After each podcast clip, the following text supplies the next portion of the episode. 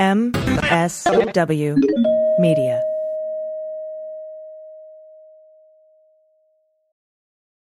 Hi, I'm Frances Callier. And I'm Angela V. Shelton. And we are Frangela, and welcome to The Final Word. The Final Word with Frangela. The final word. The final word. The final word. The final word. The final word. The Final Word. That was that was really exciting. We have a very exciting podcast for you this week. Mostly because of the glow, but I'll get to that. We have a particular glow on us at the moment. I mean, I mean, you can not only can you see it fro- probably from where you are, you can smell it too. I'm sure you can smell it, and I'm sure you can feel it. If you lick whatever device you're listening to this on right now, you'll taste. You'll taste it. That's It's right. delicious. Let me tell you, it's delicious. we're Okay. a full We- sensory experience up in here. Absolutely. Welcome to Sexy Liberal Podcast Network and those of you who are listening on MSW Media, both fantastic progressive uh, outlets that are here to join our forces and create a community for change and social justice. So thank you and welcome. Thank you so much. And we, speaking of thank you, we want to send expressive thanks, full thanks to everyone who is supporting us through Patreon. This black owned woman business is thriving. Let me tell you, we are living our best black girl magic lives because of you. And by that, she means paying for some basic bills that keep us from being homeless. And That's we want to say what I mean. thank you. thank you for that. And for those of you who can, who maybe aren't um, Patreon people yet, but you find yourself with a little, like, couple few extra bucks every month, we would absolutely appreciate it. It is how we keep uh, our business going. It is how we keep being able to do this podcast and you know exist. So if you go to Patreon and look us up, thank you. And our way of saying thank you to you Is Frances, what, do we do? Well, I believe that we we create thank you in the form of three micro idiots a week. Did you say three? I said three, Frances. Three, three. Yeah, three. Not two, but three. That means three separate idiot stories. If you become a Patreon right now, there are hundreds of them. Yeah. You will never. I'm gonna tell you something. Every time somebody starts to talk to you about some mess you don't want to hear, you could put in an idiot. Totally. Okay. Totally. And as I have said before, it's the best, the best self care that you can be doing. Laughing, exploding all of those wonderful chemicals in your brain, uplifting yourself. Right. Humor. Humor's just a just a just a couple of clicks away. Good feeling. feelings. Apparently, every vehicle in your neighborhood is going backwards right now. Yeah, I mean every and they're Uh, all in front of my house. they're all in front of my apartment, backing up and dumping garbage in the middle of the uh, fucking street. Day, we moved the day, and this is what's exciting also about the podcast this week. We're on, we're releasing on a new days. Yes. So uh, we're released. This podcast is coming out for the first time on Friday, tax day, which fortunate for for me. Um, I don't know about the rest of you, but um, and Monday will be the new idiot of the week. yep. So, and that's how it's going to be. So you have some time in between. You can listen to both, and we hope that makes it easier for people to catch both podcasts. So that's starting. Yes, yes, yes, yes. And please join us every Friday morning for the third hour of the Stephanie Miller Show, where we have uh, Fridays with Frangela, or it's called The Black Power Hour. What Happens, Angela? That is where the Black Powers unite, and they they create a crystalline beam that changes Stephanie Miller into Stephanie Ooh. Mills. And somewhere Stephanie Mills becomes Stephanie Miller and inexplicably finds herself riding a bicycle next to Bob Cesca, and she deals with it because it's saucy. It is saucy. It is saucy. Oh, okay. So, I, as Angela was saying, you can. I mean, none but trucks outside. I mean, I keep hearing, I'm like, I understand but big. How, how, how, how much? How far can they back down? And here's my question. I'm sorry you guys have to deal with this really quickly. Why is it now for years they stop in front of my place? I really don't understand is that the reason that we weren't recording at your place was the trash day, which was Tuesday. So how is it the first time we moved to Thursday? Now it's Thursday. Yeah. Tell me that's not about us. It's about us, and I know it. I know it.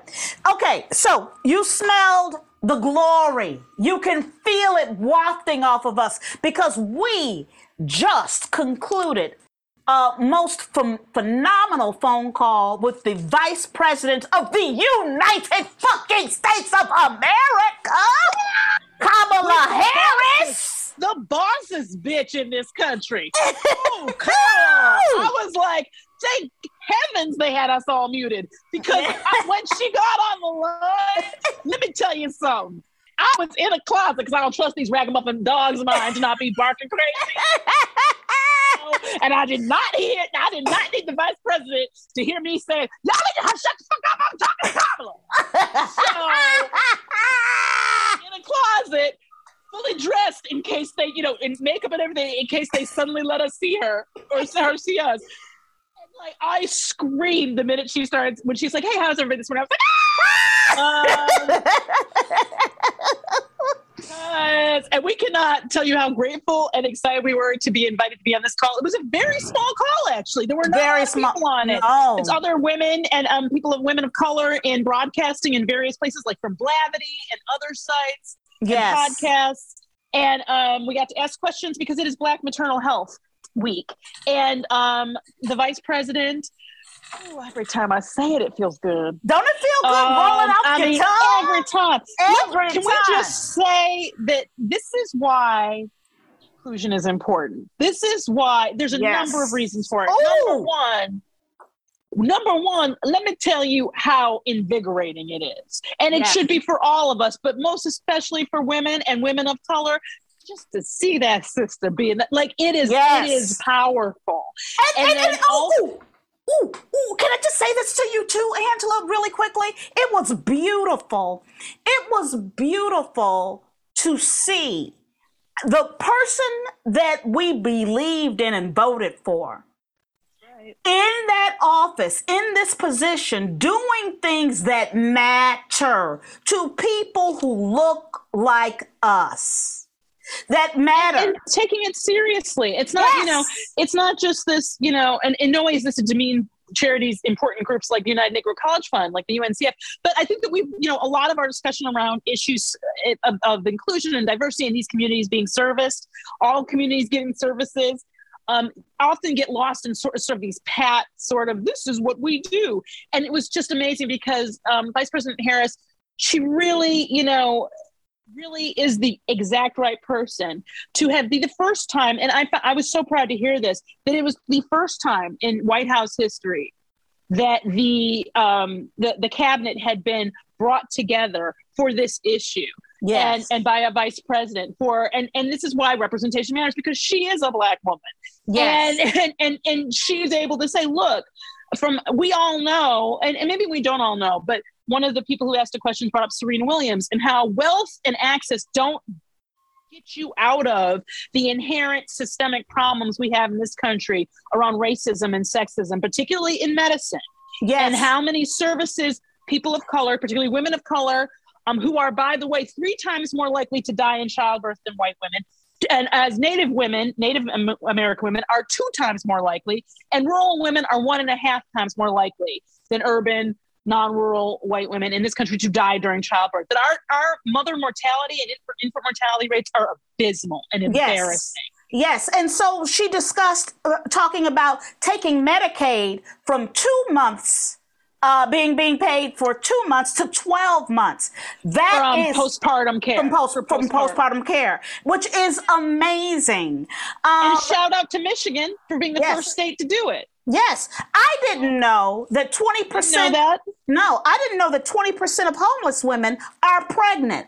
There are 20% of the homeless population of women on the streets right now are pregnant. I can't even I imagine. she said five, five to twenty, five Yeah. to twenty percent, because I think that's a hard number for them to like Yeah. actually. So between five and twenty-seven, but either way, like, and that's, That's- why it's so important that this was a cabinet meeting because she had the the HUD director Marcia Fudge, you know, the Secretary of HUD.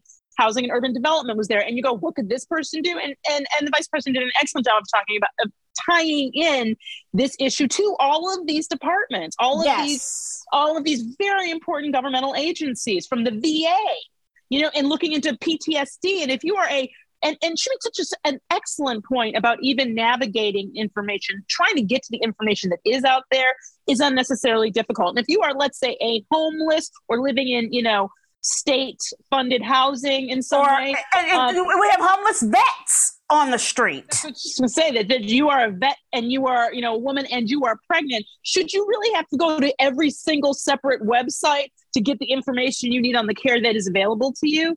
And I and you know, talk about streamlining that and actually doing the research, getting the actual numbers and data so that we're not talking about these issues from an anecdotal point of view. Yeah. we have the actual data. Yes. Because the data is the thing you can't deny.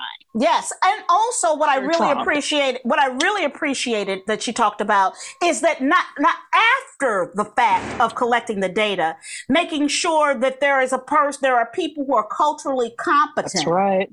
Oh, I to be love that able to to be able to uh, take that data and look at it because I'm going to tell you the reason why we're in the we have the issues and the mortality rates that we have amongst women of color right now is that we don't we have white doctors who don't believe in our pain thresholds or they believe that we have a pain threshold that is higher than other women or other people or that black people are coming in seek drug seeking all kinds of other biases. So then you can't necessarily even even if after you take the data you have to have somebody who has a sensitivity to the data who can read the data who want, who care about the people who the data is about to be able to even read it. Right and the and the idea that that having the support you know trying to, to to find you know my sister was able to use a doula for her pregnancy. And when the vice president harris brought up doulas and integrating them into the system and getting information about them and having them be covered and having them you know having that that resource be available to more women because one of the big things, and it's just, it's so amazing to sit there and talk to this woman who is the first African American vice president, the first woman vice president, the first woman of color vice president, the first woman of two dive, two amazing heritages, you know, all of the person that she is. And what is she up there talking about is the fact that we have to advocate for ourselves. And that is Yeah. very hard to do. It's hard to do when you're me and you're privileged in a number of ways it is extremely hard to do if you're coming at this with less access for a number of different reasons, with less information. If you're young, shit, if, if you, you're if you don't have wi-fi shit Exactly. And it's just so to be able to talk about, they talk about a new program called Birthing Friendly, which is sort of like the home, this home seal of a good housekeeping seal of approval idea that the hospitals and other sort of clinics will be evaluated for whether or not they are birthing friendly. And that and that means that they will have to meet certain standards of care. And but in order to know that, we have to get the data. And so one of the things the vice president brought up is any hospital that a lot of hospitals don't collect the data. They don't Yeah. care. So they're not nobody's making them. They don't care. Maybe they do care and they don't know they're not collecting it, but they're not collecting the data. We don't know what happens when they set, you know, when uh, a woman of color who may be homeless comes in, they're pregnant, and either gets or doesn't get services. We don't have that. We don't have that information. So getting these different, um, you know, uh, organizations within the government and outside of the government to work together to get this information, and then the things that we can do.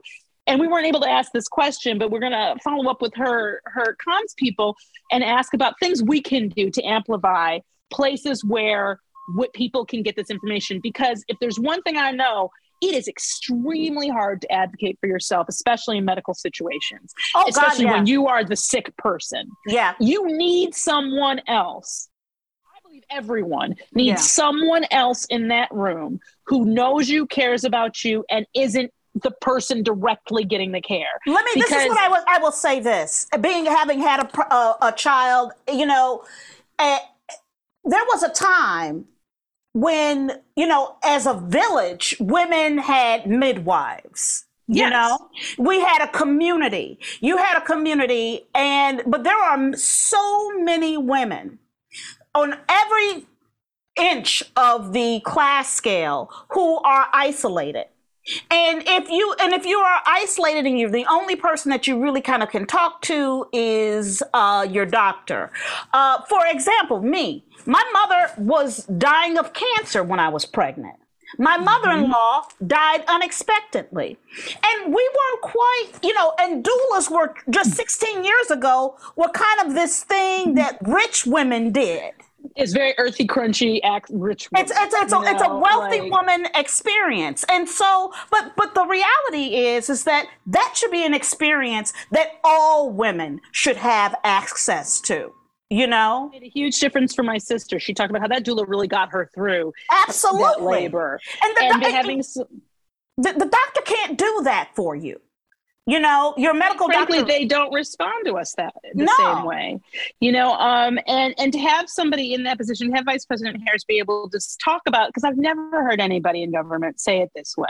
Say it's not just about sending money to different, you know, groups or organizations, or, or you know, it's not just about even the data, but what it is about is treating treating women with dignity you know and and to hear her talk about how important it was to treat the whole person to treat the whole woman and to do so with dignity because that is we don't get that. When i No. tell you you know the the as someone how many times i have to be, make it clear that i've never been pregnant? Like the, there, there's just so many areas where you like i had a, a, a doctor who's known me for years. I've been on me- a medication for 16 years that the pharmacy made a mistake on and then i got treated like i was a drug addict. Yeah, yeah, like they were like like well why do you you shouldn't have run out of this medication. I'm like you didn't give me the right amount. They're like oh that's not possible. I'm like i've been on this same dose for 16 years. Yeah, like like why did this week i decided i was gonna lose it? Like Yeah. it just and so it's it's you know and I, it just felt it was amazing to have somebody talk about in very real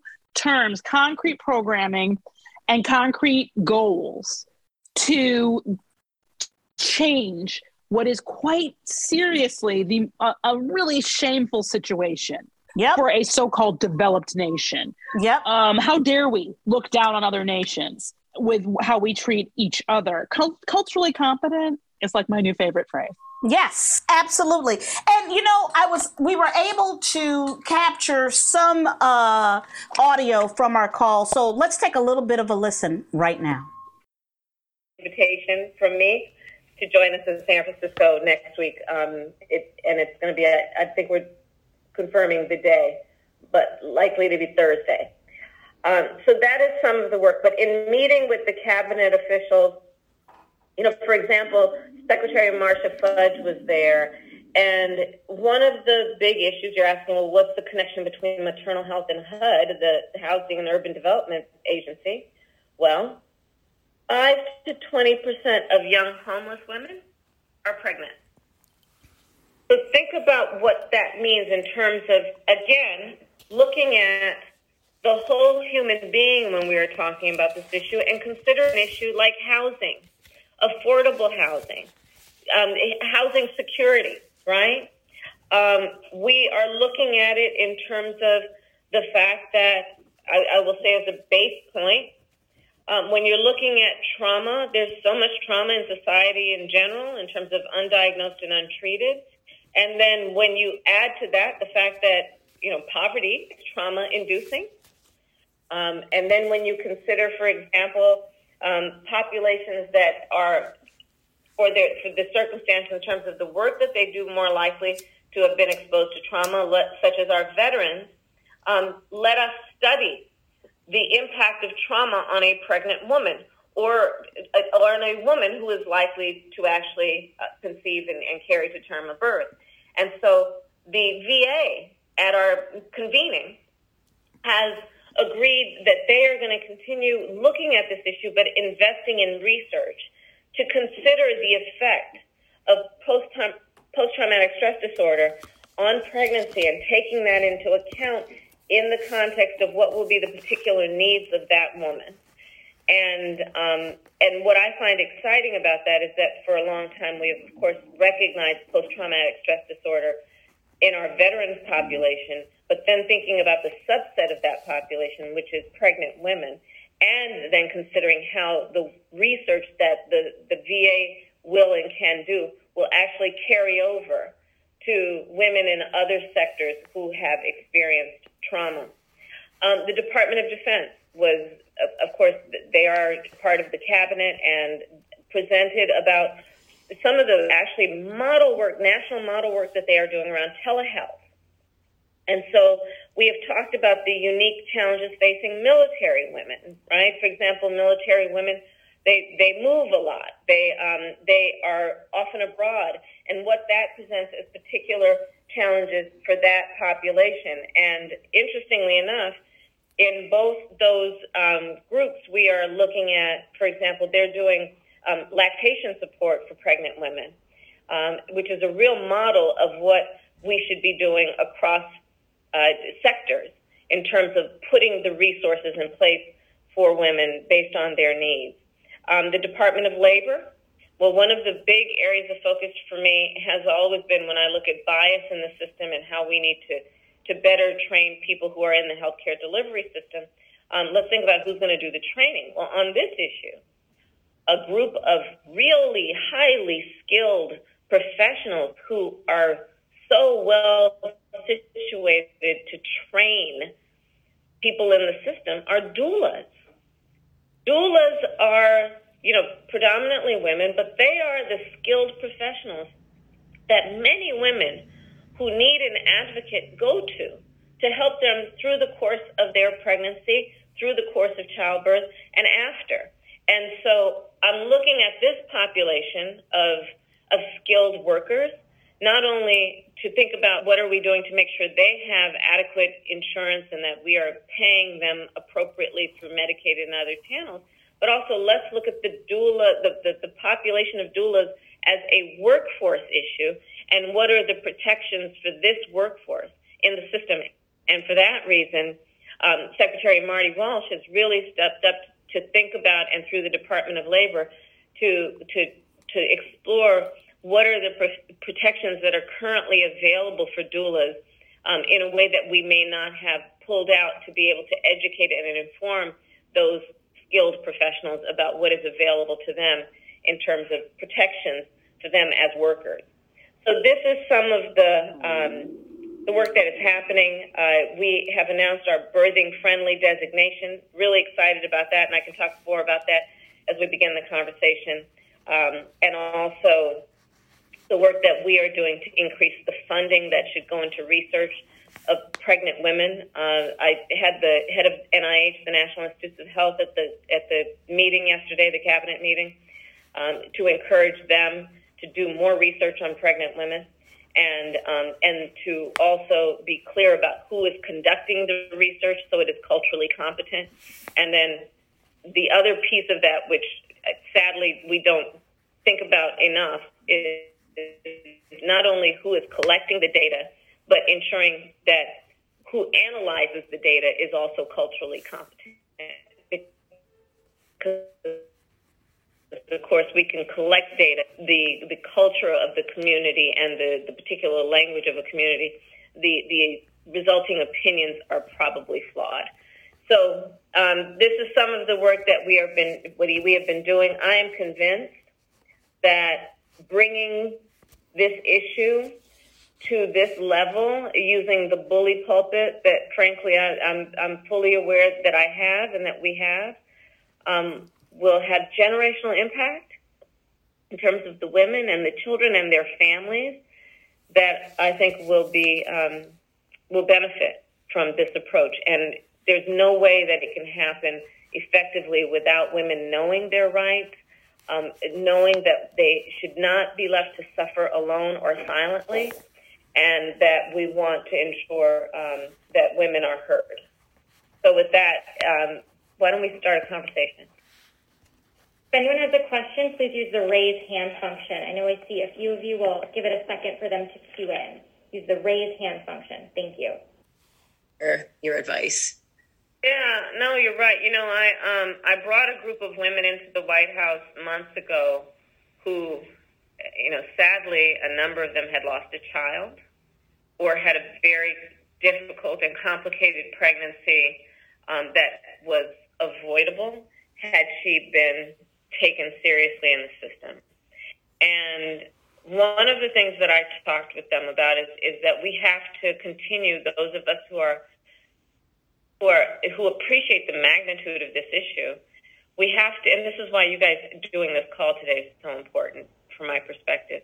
Um, we have to get the word out to remind women to require, meaning that they're not going to stop talking about it until they're heard, and to not feel like they have to um, they have to be silent.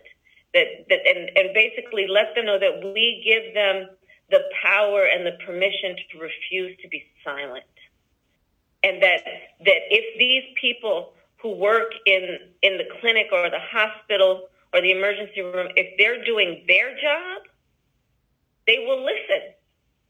And so it is not on the women um, to, to get to get you know to, to be the ones to have to to cower down. They the, the, they should be they have to talk about what their experience is there, and then the, these medical professionals are supposed to be in the in the process of listening.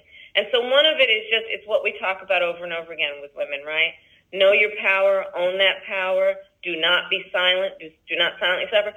And the other piece of this is through this level of public information and engagement and communication, highlighting the fact that when a woman is having this experience, she's not alone. There are a lot of other women having this experience. Sadly, especially when it comes to women's bodies and reproductive health and reproductive care, um, you know, and it, it could be a function of culture or, or demographic or age women sometimes feel they, they, they should be very quiet about their needs, right? Women feel that, um, or maybe the, the, they, they feel that they are being judged if they talk about things in connection with their sexuality or their reproductive health, right? And so part of what we want to do as, you know, if you'll, you know, if you'll receive this hopefully as I intended, as, you know, sisters in this, right, is we will remind them that you you be your you be your full self. And and it is on that it is not it is not you it is them that has to listen and respect and understand. And um and I just think that that's really important to, to continue to communicate. And the more we can elevate this issue, I think the more we will accomplish that. Um, which is to let women know that when it comes to their reproductive health, when it comes to um, their pregnancy and, and anything that they are experiencing in connection with that, they do not have to suffer. And they certainly must not silently suffer because there is a whole system that has been designed to help them. And so let's hold the system accountable to do its job. Our final question goes to Amanda. These topics that are clearly such a personal priority for you. As you mentioned, the Centers for Medicare and Medicaid Services are applying a new birthing friendly label to hospitals that meet those standards for maternal health. I was wondering if you could speak to what some of those standards are and how they were selected. I'm very excited about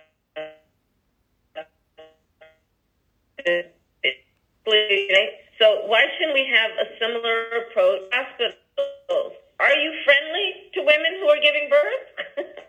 right? And so that women and their families and people who love them can look it up and say, okay, um, let's see where you, you, are going for your care. Uh, have they been designated as actually um, a, a place that we know will be friendly to you um, with, with that, right? And so it's a new concept we are implementing and in the process of implementing. And we're in the process there. We want to make sure that when we create the criteria, that it takes into account how women are experiencing this system right now, right? So we want to get feedback. We want to get the voices of women who who are going through the system. We want to get the, the, the voices of midwives and doulas and doctors and hospitals themselves right timeline and so we're going to actually we anticipate rolling it out in the fall of 2023 and um, and and what I can tell you though is that hospitals are going to be graded and, and judged, evaluated on things like are they reporting maternal care outcomes, um, and, and and and whether or not they've implemented measures to address complications um, with pregnancy, right? Um, hemorrhaging, sepsis, things like that. And I, I'll tell you that when I convened the cabinet, a lot of the the emphasis or have the ability to collect a great amount of data. And so let's do that because it gets back to the earlier point about women silently suffering. We know anecdotally, we know from talking um, to, to, to women generations before us, much less each other, that this is an issue, right? But instead of having to require women to prove it, the data will prove it, right? So let's collect the data. So this becomes a, a non debatable point, which is that the outcomes are not where they should be. This is the experience that women are having, and therefore it needs to be solved. And, and any possibility of debate on whether it's an issue, it's an issue. And so let's deal with it. And for that reason, for example, I've also asked that you know, on, on the piece about Medicaid ending for postpartum coverage after two months, and we, we are pushing states to, to extend it to 12 months, I'm asking that we also collect data on, hey, so for those women who Medicaid dropped after two months, what were their remaining needs? Like, do we know? Do we know what they actually then did not get that they needed? Because that should actually be known so that we can understand and address what the failure might be and what the gap in services must be, right? Um, are we collecting data and information, therefore, on what where are they going? What's available to women after they're dropped from Medicaid after two months, right? Um, and so this is part of, of the the, specifically that things like implicit bias in the system, that it's real, it's there, and so let's immediately get on that piece. Let's also collect data that before now has not been collected to really document clearly what is going on in the system and where the gaps are, where the failures are, because, you know, by the way, everyone on this call, I, I do believe that the, the solutions are not going to be that complicated.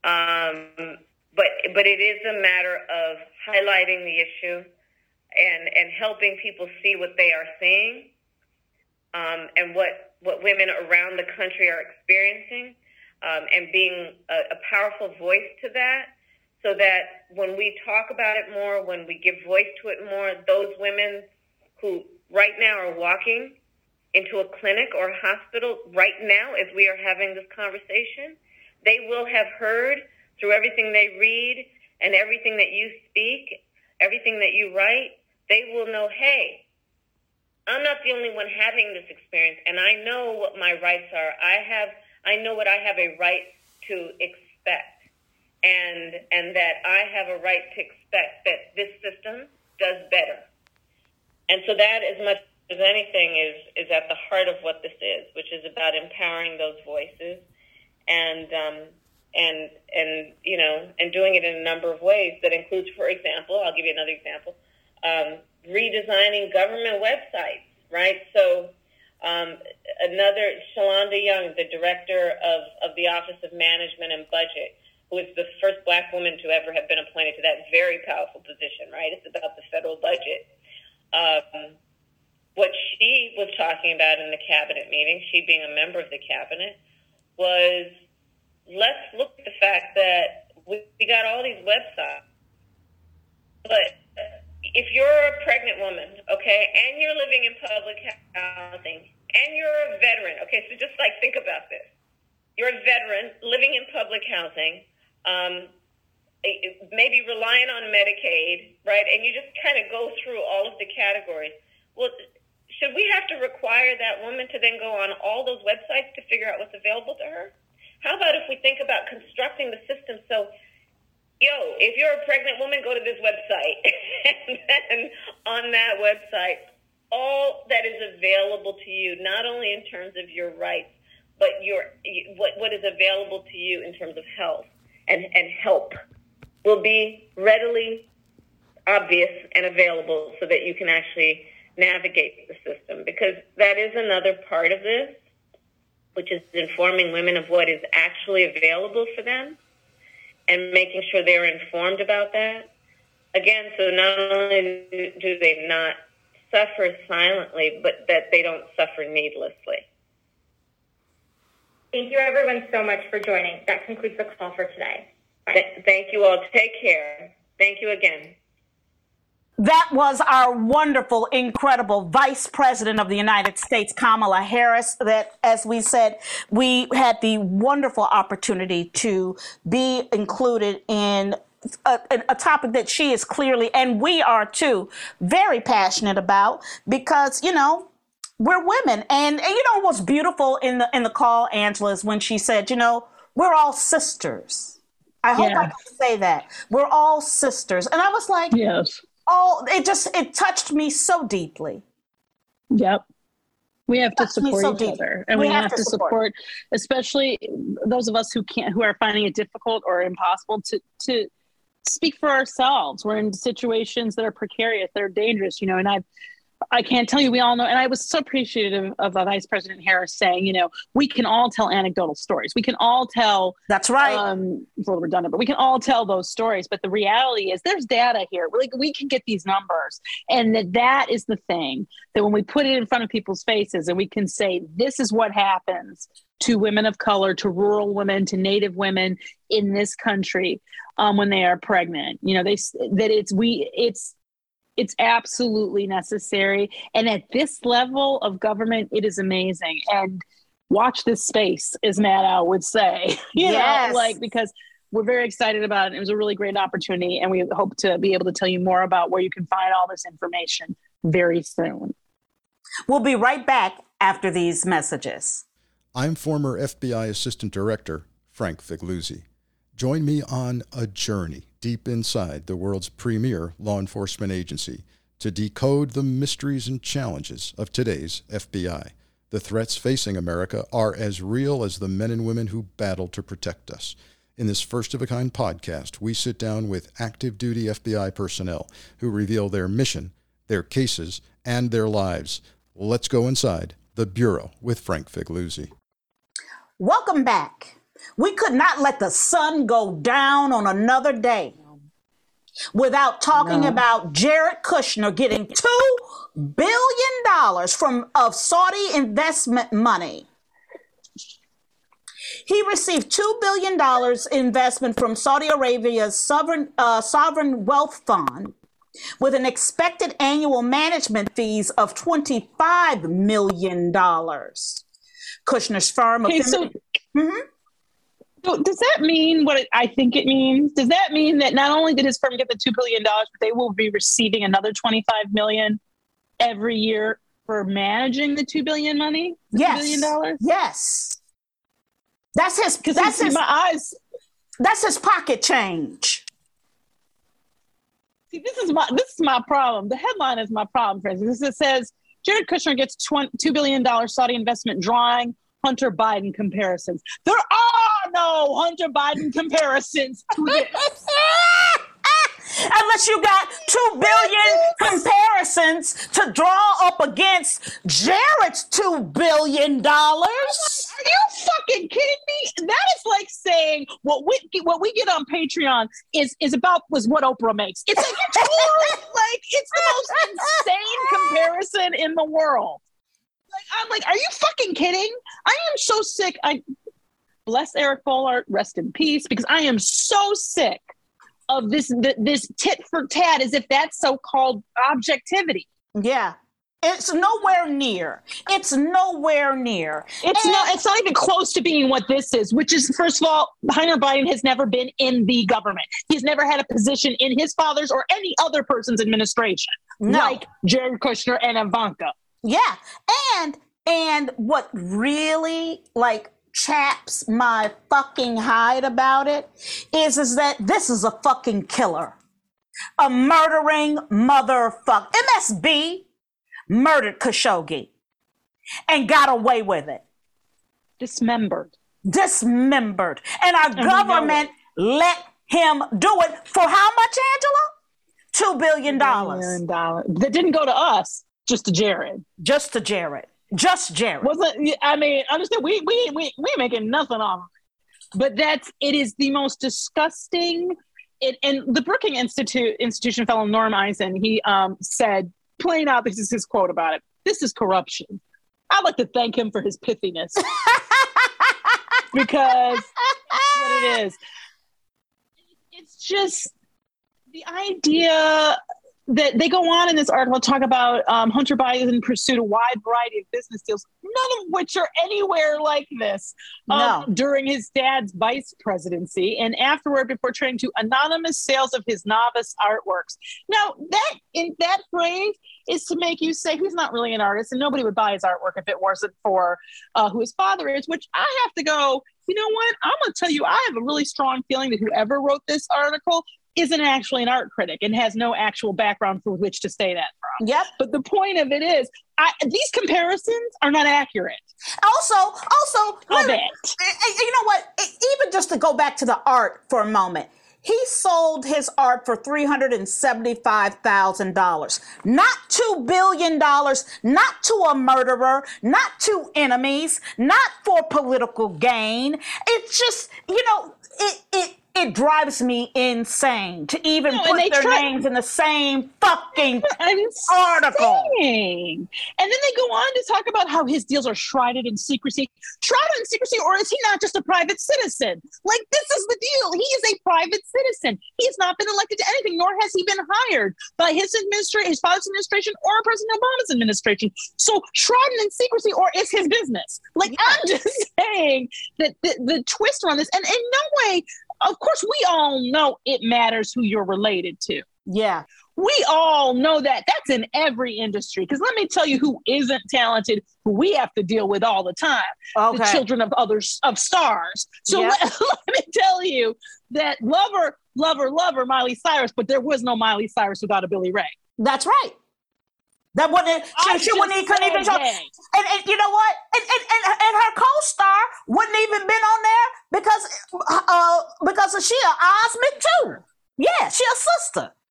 So the reality is, not, we all know. I'm, and no one might suggest it, but to to take every single thing this man has done under the under the microscope of, or put it under this labeling of because it's all because of this is you know whatever unnecessary. But also this this need to when you're writing about the two million dollars is enough. That's a really solid article on its own. Yeah. Um, like you don't need to go. Oh, and they do it too because they don't do it too. No, they don't. They don't. It doesn't happen. Hunter Biden has not been accused of selling anything to anyone who murdered an, um, uh, somebody who was a, a resident of this country or any other that I'm aware of. I don't. It's just the most ridiculous. Yeah, his dad met the people he knows, and he's met the people his dad knows. He's the. It, I don't know what they're complaining about when I look at this last administration. Trump being allowed to, he never had to divest from anything That's right. you know, and and just sort of like let his sons run things, and we all know that all they were saying is we get all our money from Russia. They Yep. were saying it, Yep. so it's just I'm so fucking sick of it, and I I just think this two billion dollars. I mean, it, that alone, Alone. on, man, Alone. Alone. What does it take to get this family held accountable for anything? Yep. Stop being afraid of these people. Next up, Tennessee lawmaker praises Hitler's work, work ethic in speech about homeless people. Now, if you haven't seen this, You should really watch it. you should watch it because you know Watch I was it. reading the article, but then I was I wasn't gonna go I wasn't gonna click on it. But I when I watched it, I literally put my hand over my mouth and thought I should go smoke weed. Cause these No, people have taken it out of me. They took It it, that, that this too. took it out of me. Okay, a The thing Tennessee is, I started looking for Mel Brooks in the room or something. I was Okay. like, "What am I? What's happening?" Like, because and you do, you feel like you're having some kind of mini stroke because you're I like, did. "There's no way this is happening," That's what I and then you rewind it and you go, "Oh, this is that's for real. No, that's a real that's a real representative of government." I don't. people voted hmm. for him and his ideas. Tennessee Ooh. Republican wants the state's unhoused population to draw inspiration from Adolf Hitler, and we are not kidding. While Not kidding. debating, while debating a bill that would criminalize homeless camps on public property in the state, Senator Frank Niceley decided to share with the chamber, quote, a little history lesson on homelessness, y'all. Get ready with your notebooks. You're going to want to take notes. That lesson, Hitler apparently was homeless for a spell. He says, but then he pulled himself up by his bootstraps and went on to lead a life that got him in the history books. Yes, this motherfucker went there like that. Um, full, let's do the full quote. Why you read it? Read I want to. I want to give you a little lesson on homelessness. In 1910, Hitler decided to live on the streets for a while. Now, decided to. Thank you. So for two years, Hitler lived on the streets and practiced his oratory and his body language and how to quote connect with the masses. then went on to lead a life that got him in the history books. So a lot of these people, it's not a dead end. They can come out of these homeless camps and have a productive life, or in Hitler's case, a very unproductive life. I support this bill. What the fuck? This is the man who's also, by the way, apparently known for opposing making cockfighting a felony because it's, quote, a cultural tradition. I, I, I, I just. this is the thing where it says, and you know I love words. You do. You love words. words. It's a You love hobby of mine to look up words. One of the, when, when I'm upset, when I'm very upset about things, one of, one of the things I do is I try to find the perfect word to express the feeling I'm having. Yes. Because it's it, it, it's soothing, and I and I and I enjoy language. And I read this, and this I was like, I don't know what he's doing with words here, but he's hurting them. He's, I mean, a- He's a- hurting them. But you know what, what, what I'm going to tell you? When I looked at him talk about this, I go, this is a person who idolizes Hitler. Well, Read- yeah. Reads his. And, and, and, and then it's sitting here trying to draw uh, and create inspirational comparisons for homeless, unhoused, unhomed people through Hitler? Are we using Hitler to inspire? He didn't. He did not let homelessness stop him from being the absolute most evil thing to ever happen on this planet. He didn't let homelessness stop him from murdering, from genocide, millions, and Millions of people. here. He went on. Let me. T- you know about him now, don't you? It is the most wackadoodle. Like I, I am all done. We need to um, take a serious look at this kind of things. I'm putting in, and I'm I am for one person, one vote, and no no representational bullshit, no electrical electoral college, all of that. But I do think we need to start asking ourselves as a country if we're going to require some minimal level of competency to even run for office. And I mean the ability to number one, maybe pass a citizenship test. Number two, some sort of psychological exam to make sure you're not completely insane. Something. I completely agree with you because I don't know what the fuck, but whatever birds are living inside of that nest on top of Marsha Blackburn's head, girl, oh God. girl, Oh my God. I got to. You got to send in a search party. These people are crazy. These people are insane, and they keep being pre- presented to us as if they this, these this are this is these are sane choices. it's it's going to be and it already is of course but the I, i'm going to tell you something. When you have me longing for missing the days of of maybe a republican candidate simply darkening the the skin tone of a criminal that they're using to scare white people into voting for them mm-hmm. those were the good old days of racism in politics That's where people true. felt the need to try to, to to hide it a little to try to, to use the quote unquote dog whistle.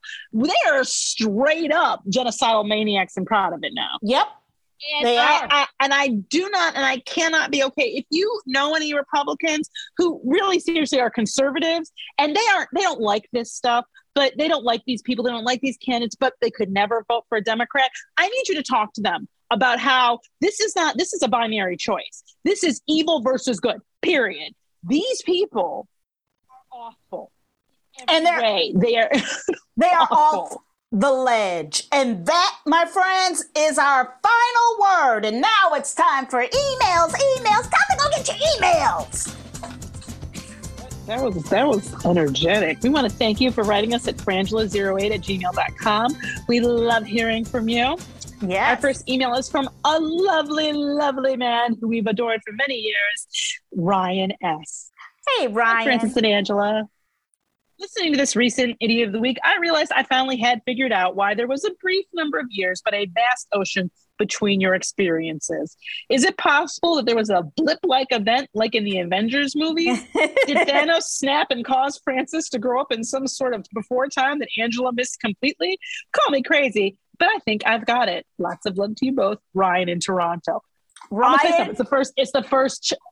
The first idea that makes sense to me. Yes, I think I got Thanos. I got blipped, or some, or Angela got blipped and missed it, or something because Oh, it, we, Was it last week or the week before with the animals and the and the thing? yeah, it was the week before.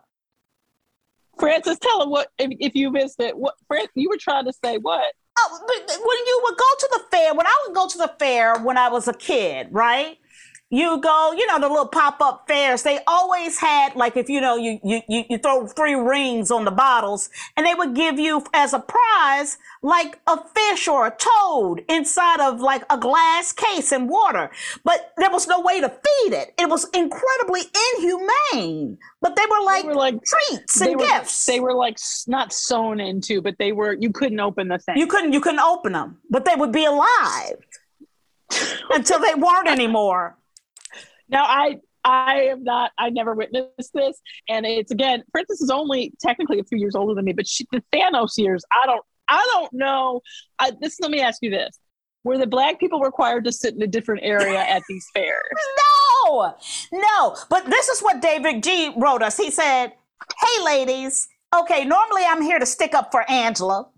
As a fellow soldier in the war against the evil killer spider cabal. But Thank today, you. I need to come to Frances's aid. I'm 43, and I remember quite well live fish and small frogs sealed inside of keychains. You don't see them anymore because of, yeah, because of course they are incredibly inhumane as these poor animals aren't able to get food or fresh oxygen and die inside their plastic prisons. Prisons. Uh, they were commonly found at state fairs, carnivals, as prizes you could win. David, Alabama. Absolutely. Absolutely.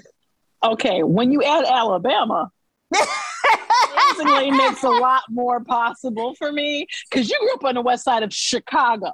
I did. So I've always been confused by these very country time lemonade references of yours, from the vegetable cart man to the fair. But what you have to remember too, and, and you know, and I think, and I'm not kidding, I think that Chicago, like my family was very Southern. And they came up, you know, went to come up to work in the in the mills, but the, it's Chicago's really Southern. Come up to work in the mills. I'm sorry, you so don't understand. And I'm old, okay? But I do not understand where this comes from. My my people moved Easy up to me. moved up from like Alabama, Jobs, Georgia, Louisiana. Where the jobs where the, where for the the- jobs for were to the mills for the colored folks. Colored folks. That's right. That's who we were. I really don't even know what to say. Um, thank you, David, because I it is one of the things I was telling this doctor I've been working with about whether or not Frances needs some kind of treatment, and and you just shaved her from a, a round of something. I appreciate it. I Um, so- appreciate it, so everybody. Thank you, thank you, thank you for uh for that information. I don't understand it at all. I mean, if anybody else has heard of this, please write us because I just it's crazy. Yeah. Next up, this is from Eleanor. Thank you. She, as you, we all know, we lost Eric Boehlert a week or two ago. And Yeah, so a little over a week. a little over a week, yeah, and it was so just jarring and upsetting for the, our entire community. And Eleanor wrote to us about it, and she wrote a, a, a lengthy letter that you know she talks about him, and I, we just want to read some excerpts from it. She says, Eric, who I did not know except through his Stephanie segments and tweets, revealed himself to be a man of good character, serious minded, earnest in his belief of uh, democratic ideals and the greater good. In this, he reminds me most of Mike Royko, the famed newspaper columnist who took the sh- on the Chicago machine, but also some national issues. Both men spoke truth to power, the ironic twist being that while Royko used his platform in the steadfast assumption that his paper and the press acted as a voice of the people, Boehlert was tasked with telling his self same media that they are neglecting their civic duty. Eric did this with aplomb and with an indef- def- say it for me. Indefatigable. Thank you. Spirit that was both admirable and inspirational. Thank you, Eleanor. Thing. And we um was a little shocked by it, to be Mhm. honest. Um so it's very hard, and I know it's been a really hard week for Stephanie Miller, um, for Mama, um, Mhm. losing Eric and Jamie, her dog, um, one of her dogs, a very sweet, to Young Dog. So thank you very much for acknowledging that, Eleanor. Mm-hmm. Yes, yes. Thank you so much. And now it's time for resistance wrap up. This is where we give you an actionable item. And in addition to calling your your representatives uh, in the Senate and in Congress at 202-224-3121 to let them know what they need to be doing we wanted to um, alert you to if you haven't already heard of this uh, this activity or action or attempt to help some folks. Um, Korrine, um, why am I losing her last name now? Korrine Sky. Um, she is a birth educator, a student doctor, and advocate, and she is among um, a bunch of students, African uh, African students, who were in Ukraine studying, um, trying to get out. Um, and encountering, you may have seen. There's been some some coverage of it that they're due to our old friend favorite racism. Um, these stu- these people in particular, uh, people of Mhm. color, are having a hard time getting out of Ukraine, and that there's actually a significant student population there, people who came there to get higher education. So uh, I went to. If you follow her on Twitter, you can go to at Korrine Sky. That's K O R R I N E S K Y. Um, and she started this group. I believe she started it.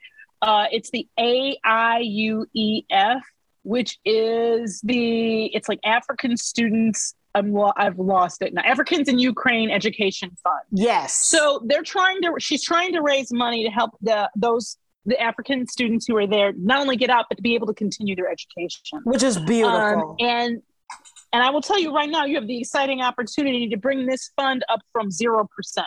yes. So if you have anything that you can donate or any way you can promote this and try to help people, because right now she's got 12 supporters. She has been on, on, on a few national programs, and I um, would really hope that, sh- that it would get more attention than this because these stories are particularly disturbing right now. This is something that we we need to look at, and if you look at her Twitter feed, I think it's really important. She brings up a lot of important things. She has a quote here from just today. My question is: Are Ukrainian asylum seekers getting shipped to Rwanda as well, or they? You know, it's there's a there's a lot. There's, this is another part of the Ukrainian conflict that that I think deserves a lot more attention than it's getting. But it's a way that you can be of assistance right Yes. now. And so, if you can, or if even if just by promoting it, that that because I think if more people knew about it, we could get this up from zero. Yes. Yes, yes, yes. I'm Frances Callier. I'm Angela V. Shelton. We are Frangela. Thank you so much for listening to The Final Word.